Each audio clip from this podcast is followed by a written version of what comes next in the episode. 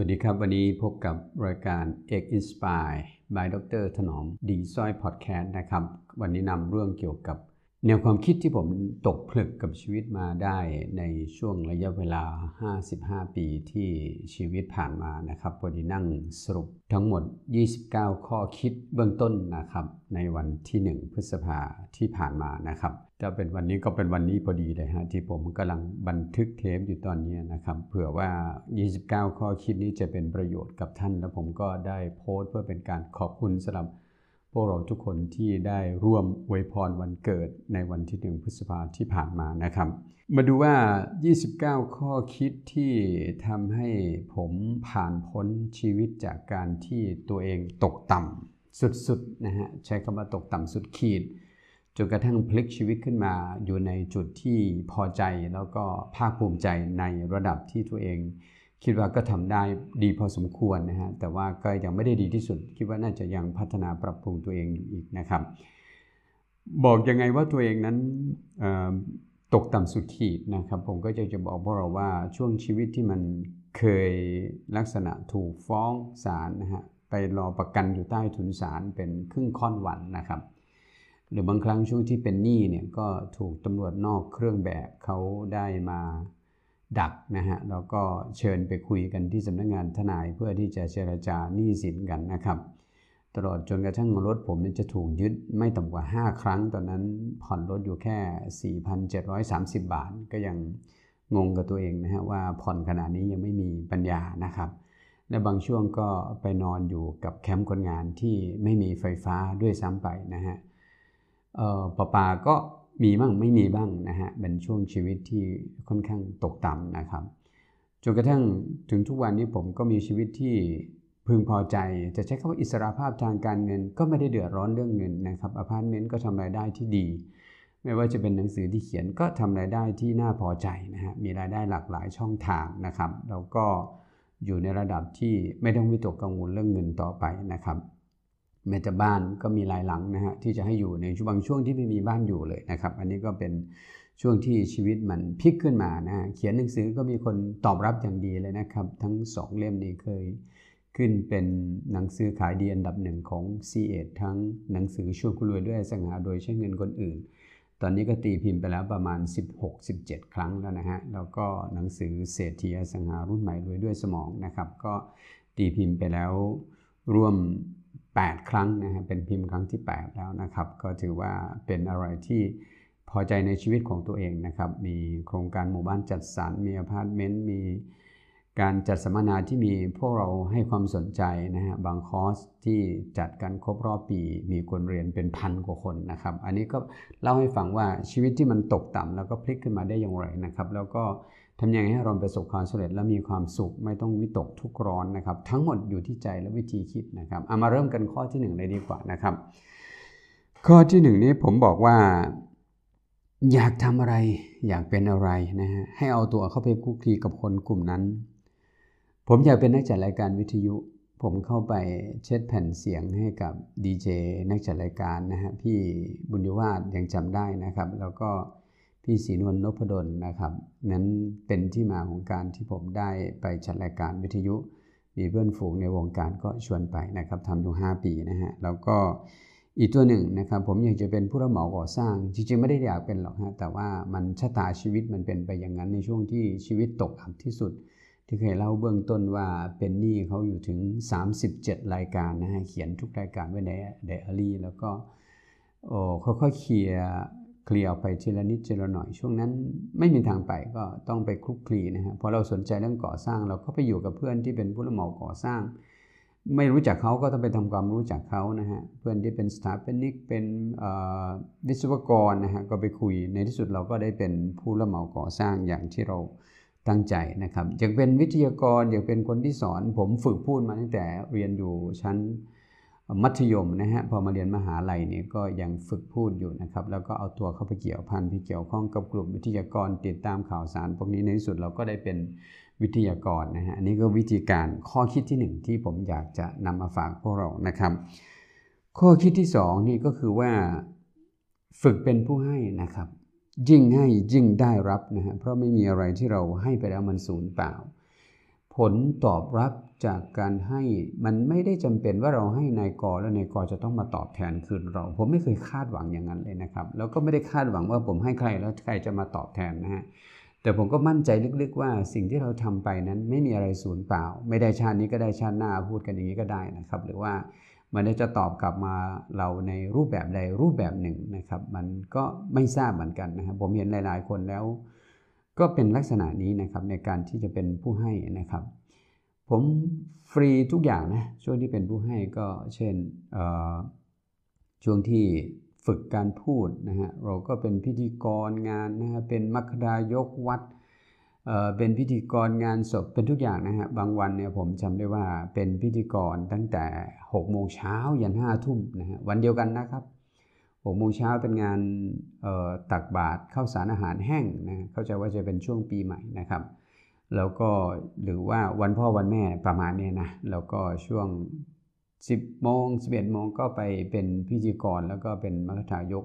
งานฉันพระทหารเพนจนทั้งเสร็จบ่ายสองบ่ายสามห้าโมงเย็นมาเป็นพิธีกรงานสังสรรค์ปีใหม่ของหมู่บ้านอีกนะครับ ก็ไปจบงานเอา4ี่ห้าทุ่มนะฮะก็ยืนโซโล่กันอยู่ตรงนั้นนะครับ ก็ไม่น่าเชื่อล้วว่าสิ่งที่เราได้ทำไปเนี่ย ทำฟรีมาทั้งชีวิตเนี่ยมันจะตอบแทนให้กับเราได้อย่างน่าพึงพอใจนะหลายคนบอกว่าตอบแทนอย่างสะสมนะฮะก็แล้วแต่เราจะพูดไปนะฮะผมก็ไปเจอหลาย ๆ คนที่เขาใช้สูตรนี้เหมือนกันนะครับในการทำงานฟรี ซึ่งวันหนึ่งเนี่ยสิ่งที่เขาได้รับตอบแทนกลับมาช้าเร็วอีกเรื่องหนึ่งนะฮะมากน้อยอีกเรื่องหนึ่ง แต่ว่าถ้าเขาทำจริงๆเนี่ยเขาจะมีผลตอบแทนมหาศาลนะฮะมีลูกศิษย์มาเล่าให้ฟังว่าเขาไปช่วย บริษัทเก่าที่ขอร้องว่าถ้าเขาออกไปเนี่ยมันยังไม่มีคนที่จะทำงานให้เนี่ยนะครับ ให้เขาเทรนลูกน้อยคนใหม่ให้อีกสัก 3 เดือนได้ไหมนะฮะหลังจากที่เขาขอลาออกแล้วก็ถูกยับยั้งไว้เป็นปีนะฮะเขาก็ทำตามที่ขอว่าบริษัทยังไม่เข้าที่เข้าทางเขาก็ทำจนกระทั่งได้คนมานะฮะพอคนมาแล้วก็ครบกำหนดที่เขาลาออก แต่ทางบริษัทก็ยังขอเขาอีกเขาก็ทำอีก 3 เดือน เราครบ3 เดือนเจ้าของบริษัทก็ผู้บริหารบริษัทก็บอกว่าเฮ้ยสเดือนนี้คุณเอาค่าแรงเท่าไหร่เพราะว่ามันเขาลาไปแล้วเขาบอกว่าไม่เอาครับ ผมถือว่าช่วยหม้อข้าวหม้อแกงที่ผมเคยได้พึ่งพาอาศัยมานะครับ นั้นก็บอกอะถ้างั้นถือว่าคุณเป็นคนดีนะครับ บริษัทนี้ไม่ให้เครดิตกับใครเลยในเรื่องของเครื่องทำความเย็นนะครับ ในที่สุดเขาบอกว่าคุณเอาไปเลยนะฮะปกติเนี่ยจะต้องจ่ายเงินล่วงหน้าให้ครบ มัดจำสั่งมัดจำสามสิบเปอร์เซ็นต์แล้วก็จ่ายให้ครบก่อนเอาของออก30วัน แต่นี้เขาได้เครดิต30วันนะฮะอันนี้ก็คือสิ่งมหัศจรรย์ที่เกิดขึ้นกับชีวิตเขาทำให้เขาขยายธุรกิจจากปกติไม่กี่ล้านบาทกลายเป็นปีสองสามร้อยล้านบาทนะครับ อันนี้คืออันนี้ส่งการให้นะข้อ 2 เองนะฮะผมมาไปไกลเลยนะครับทีนี้ข้อ 3 อย่าคิดว่าตัวเองสำคัญนะครับ เราก็เป็นเพียงคนธรรมดาคนหนึ่งนะฮะคือบางครั้งเนี่ย อาจจะหลงเชื่อว่าตัวเองเป็นคนมีชื่อเสียง มีคนรู้จักมักจี จะต้องมีคน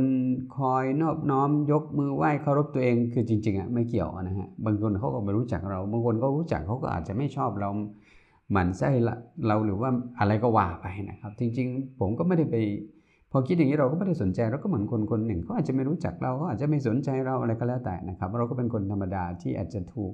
นินทาถูกมองด้วยสายตาอะไรอันนี้เราก็ไม่ได้รู้สึกรู้สาอะไรเราก็ถือว่าเราเป็นคนธรรมดาทั่วๆไปคนหนึ่งไม่ได้รับการต้อนรับให้เกียรติ ก็ไม่ใช่เรื่องที่จะต้องมานอยหรือมาเสียใจนะครับทำให้เราสบายใจนะเราก็เป็นแค่คนธรรมดาคนหนึ่งนี่คือข้อ 3 นะครับ ข้อ 4 สิ่งที่ผมเห็นก็คือว่าสิ่งที่มีค่าที่สุดได้มันผ่านไปแล้วเนี่ยมันไม่มีทางเอาคืนมาได้นะครับเงินที่เราสูญเสียไปเรายังเอาคืนมาได้นะ สิ่งที่เราทำแล้วล้มเหลว เรายังแก้ไขได้ แต่เวลาที่มันผ่านไปนี่ผ่านแล้วผ่านเลย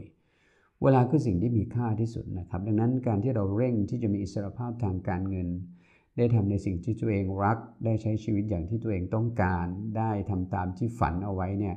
ถือว่าเวลาที่เราผ่านไปมันคุ้มค่ามากนะครับ ดังนั้นต้องรีบทำนะครับ เพราะว่าเวลาของเรานั้น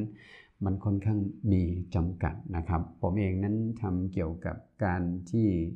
จะให้ตัวเองมีสภาพการทางการเงินนั้น success ตั้งแต่อายุประมาณ 40 ปีนะครับ ก็ถือว่าเพียรพยายามดิ้นรนฟันฝ่านะครับกันน่าดูนะครับชีวิตพลิกแล้วพลิกอีกหักเหตกต่ำครั้งแล้วครั้งเล่า แต่ในที่สุดเราก็เอาชนะมันมาได้ แล้วก็ใช้เวลาทุกวันเนี่ยอยากที่อยากจะทำนะครับ บางวันก็ออกกำลังกายที่ฟิตเนสฟิตเนส ที่เป็นส่วนกลางอาจจะปิดนะฮะแต่ว่าก็มีฟิตเนสส่วนตัวนะฮะอยู่บนดอยอยากจะว่ายน้ำออกกำลังกาย ก็มีสระว่ายน้ำส่วนตัวนะครับแล้วก็มีบรรยากาศที่ดีแล้วก็อากาศที่มีโอโซนบริสุทธิ์นะฮะนี่ก็คือสิ่งที่มันเป็นอิสระที่เราเลือกได้จากการที่เราทุ่มเท สร้างคุณค่าของเวลาเห็นคุณค่าของเวลาแล้วก็ใช้ชีวิตตามนั้นนะครับอะข้อที่ 4 ผ่านไปแล้วนะข้อที่ 5 เราต้องรู้ว่าอะไรสำคัญ อะไรสำคัญน้อยกว่าอะไรไม่สำคัญนะครับเรื่องของความสำคัญหรือไม่สำคัญเนี่ยบางทีฝรั่งเขาเรียกว่าเป็นเรื่องของ value value นะฮะแปลว่าคุณค่านะออกเสียงภาษาไทยแปลว่า value นะฮะจริงๆผมอยากจะบอกพวกเราว่าอยู่ที่ว่าพวกเราให้ความสำคัญกับอะไรนะผมไม่ได้ให้ความสำคัญกับงานหรือเงินร้อยเปอร์เซ็นต์อะไรเลยนะครับ จริงๆผมให้ความสำคัญกับครอบครัว ให้ความสำคัญกับความกระตัญญูรู้คุณผู้มีพระคุณนะครับช่วงที่ผมยังตั้งตัวไม่ได้ ไม่ใช่ว่าตัวเองจะมีเงินทุนหนาอะไรเลยนะฮะแทบแทบจะไม่มีเลย เวลาที่ที่บ้านมีธุรกิจ มีกิจกรรม มีไม่ใช่ธุรกิจมีกิจกรรมมีงานอะไร เช่นงานศพงานอะไรบางทีเนี่ยผมให้เวลากับสิ่งเหล่านี้มากที่สุดเลยนะครับ หลายคนเขาบอกว่าเอ้ไอหมอนี่มันไม่ทำการทำงานหรอวะ คนอื่นมาแล้วรีบกลับตะลีตะเหลือกลัวว่าจะมีปัญหาเรื่องงานกลัวว่าจะอะไรก็ไม่รู้ผมบอกไม่สนใจ ถ้าผมจะมา 5 วัน 10 วัน ผมก็อยู่ไม่ใช่ว่าผมมีตังค์หรืออะไรนะแต่ผมให้ความสำคัญอย่างเช่น งานอะไรก็แล้วแต่นะครับญาติผู้ใหญ่แม้แต่แม่เนี่ยบางเวลาที่เราทำเนี่ยเราทำเต็มที่นะเราใส่เวลาเต็มที่ เพราะเราคงไม่มีโอกาสที่จะมาทำอีกแล้วนะครับ นั่นคือการเราเห็นคุณค่าของสิ่งเหล่านั้น กับเวลาที่เรามีให้ตรงนั้นนะครับ อันนี้ก็ เล่าให้ฟังนะฮะว่าจริง ๆ สิ่งที่เราทำตามที่เราให้ความสำคัญแล้วเราจะไม่รู้สึกเสียดายเวลาที่มันผ่านไปนะครับข้อ 5 ข้อ 6 นะครับ ข้อ 6 จงเป็นเหมือนสิงโตที่เงียบแม้อันนี้ข้อนี้ก็ชอบเลยนะฮะเราอย่าเป็นดั่งหมาที่ดีแต่เห่า ก็ หมาเนี่ยมันชอบเห่าเนาะแต่สิงโตเวลาที่มันจะล่าสัตว์เนี่ยมันก็จะเงียบนะฮะเวลาที่มันเงียบเนี่ยก็คือความอันตรายละนะครับ ดังนั้นผมเองก็พยายามที่จะแต่ก่อนนี้ก็จะเห่านะฮะก็พูดพูดอยากทำนู่นทำนี่นะฮะบางทีก็ไม่ได้ทำนะฮะบางทีก็ทำไม่สำเร็จมั่งนะฮะแต่หลังๆมานี้ก็อยากจะทำอะไรกันนิ่งเองเงียบแล้วก็ทำอยากทำเลยนะครับ ผมอยากให้พวกเราบอกว่ามันจะไม่มีอะไรเปลี่ยนแปลงและมีค่า ถ้าไม่ผ่านการกระทำหรือว่าสิ่งที่เรากระทำเนี่ยมันจะก่อให้เกิดคุณค่ามากมายมหาศาลนะฮะเราวัดกันที่คำการกระทำไม่ใช่คำพูดพูดผิดนะฮะอะข้อนี้ก็คือข้อที่6นะครับข้อที่7นะครับอยากทำอะไร อย่าไปแคร์คำพูดของคน ข้อนี้ก็สำคัญมากนะครับ คือไม่ว่าเราจะทำอะไรหรือเราไม่ทำอะไรเนี่ย เราถูกติฉินนินทาถูกวิพากษ์วิจารณ์แน่นอน ถ้าเราไม่ทำก็หาว่าขี้เกียจนะครับ ไม่รู้จักสร้างสรรค์แล้วเราทำมากก็หาว่าเราทะเยอทะยานไม่รู้จักพักผ่อนไม่รู้จักพอดีจะโลภไปไหนไปแล้วนะฮะมันคนเราเนี่ยคำพูดเป็นไปได้ทุกรูปแบบนะครับ ดังนั้นต้องบอกพวกเราเลยว่า อยากจะทำทำอะไร แต่ว่าขอให้มีหลักการนะครับ ขอให้มีหลักยึดนะครับ หลักยึดก็คือว่า ในสิ่งเหล่านี้เราจะต้องรู้ว่ามันเป็นสิ่งที่ดีไม่สร้างความเดือดร้อนให้ตัวเองและคนอื่นนะครับ แล้วก็อย่าทรมานตัวเองนั่นแหละนะฮะแล้วก็อย่าไปเบียดเบียนคนอื่นนี่คือข้อหลักการในสิ่งที่เราจะทำนะครับ แล้วก็ที่สำคัญก็ต้องเกิดประโยชน์ทั้งตัวเองและคนอื่นนะครับอะข้อที่ 7 ผ่านไปแล้วนะครับ ข้อที่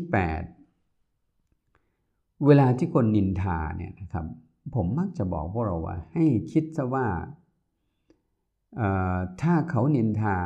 แล้วเรานำสิ่งเหล่านั้นมาตรึกตรองพิจารณา ถ้ามันใช่ตามที่เขานินทานะครับ เราก็จะมาปรับปรุงเปลี่ยนแปลงตัวเอง แล้วเราขอบคุณเขาในใจด้วยนะครับ ไปขอบคุณเขาเลยก็ได้นะครับวิพากษ์วิจารณ์ในนินทานะครับ แต่ถ้ามันไม่ใช่ อาจจะเกิดความเข้าใจผิด อาจจะด้วยความอิจฉาริษยาหรืออะไรก็แล้วแต่นะครับ อย่าไปสนใจ นะครับให้ปล่อยวางให้ปล่อยผ่านไปนะครับ ให้คิดว่ามันเหมือนหมาญี่ปุ่นมันเห่านะครับภาษาญี่ปุ่นเราฟังยังไม่รู้เรื่องเลยนี่หมามันเห่าเป็นภาษาญี่ปุ่น แล้วใครจะฟังรู้เรื่องพอเราไม่รู้เรื่องเนี่ยเราก็ไม่รู้สึกรู้สาอะไรนะครับ อันนี้ก็เล่าให้พวกเราฟังนะครับ ผมใช้เวลาค่อนข้างเยอะเนาะวันนี้นะครับเพิ่งจะได้ไปทั้งหมด 7 ข้อนะไอ้แข้อนะครับ มันมีทั้งหมดเอาอีกสักข้อหนึ่งแล้วกันนะครับ ก่อนที่จะเบรกกันนะครับ อย่าทะเลาะกับใครนะครับ มันเสียเวลานะฮะ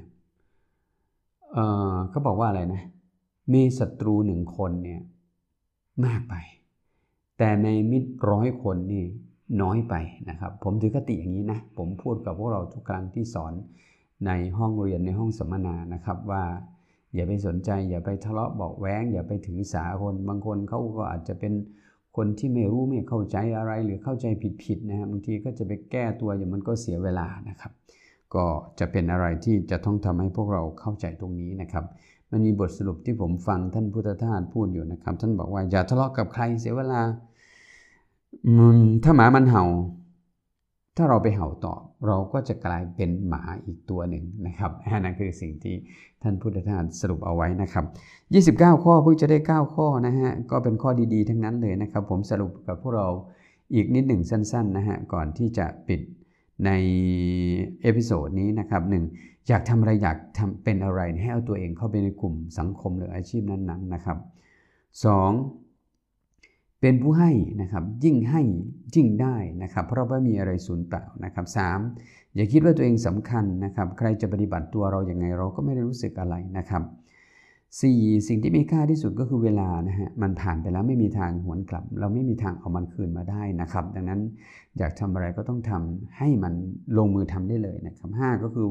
รู้ว่าอะไรสำคัญสำหรับเรานะครับ แล้วในสิ่งที่เราให้เวลาทุ่มเทกับสิ่งนั้น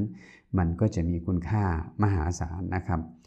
6. จงเป็นสิงโตที่เงียบอย่าเป็นดังหมาที่เห่านะครับ 7. อยากทำอะไรอย่าไปแคร์คำพูดคนอื่นนะครับ ไม่ว่าเราจะทำอะไรดีหรือไม่ดี มีคนวิพากษ์วิจารณ์และพูดเสมอนะครับ 8. เวลาคนนินทานะครับ ให้ตรองดูว่าจริงไหม ถ้าจริงขอบคุณเขาแล้วนำมาปรับปรุงตัวเอง ถ้าไม่จริงอย่าไปสนใจคิดซะว่าหมามันเห่านะครับ 9. อย่าทะเลาะกับใครเสียเวลานะฮะเขาบอกว่าถ้าหมามันเห่าอย่าไปเห่าตอบ เราจะกลายเป็นหมาอีกตัวหนึ่งนะครับ อันนี้ก็เป็นข้อคิดดีๆ ที่ผมนำมาเรียบเรียงเขียนนั่งเขียนในช่วงวันเช้าวันนี้นะฮะวันคล้ายวันเกิดวันที่ 1 เดือนพฤษภาคมนะครับ แล้วก็ผ่านมา 55 ฝนแล้วนะครับ ก็ต้องขอบคุณพวกเราทุกคนที่อวยพรผ่านทาง Facebook ทาง Line ทาง Instagram ทาง chat box ข้อความทุกรูปแบบนะฮะที่ได้ส่งความรักความปรารถนาดีมานะครับ สิ่งที่ผมอยากจะตอบแทนพวกเราก็มีเพียงข้อคิดที่ตัวเองยึดถือแล้วทำให้ชีวิตเรานั้นมีความสุข ชีวิตเรานั้นมีความสงบร่มเย็นทางใจนะครับ ไม่ได้เดือดร้อนเรื่องทางด้านการเงินหรือเรื่องอะไร นั้นเป็นเพราะว่าเรายึดถือสิ่งเหล่านี้มานะครับขอบคุณสำหรับการติดตามนะครับ พบกัน episode ถัดไปนะครับ สวัสดีครับ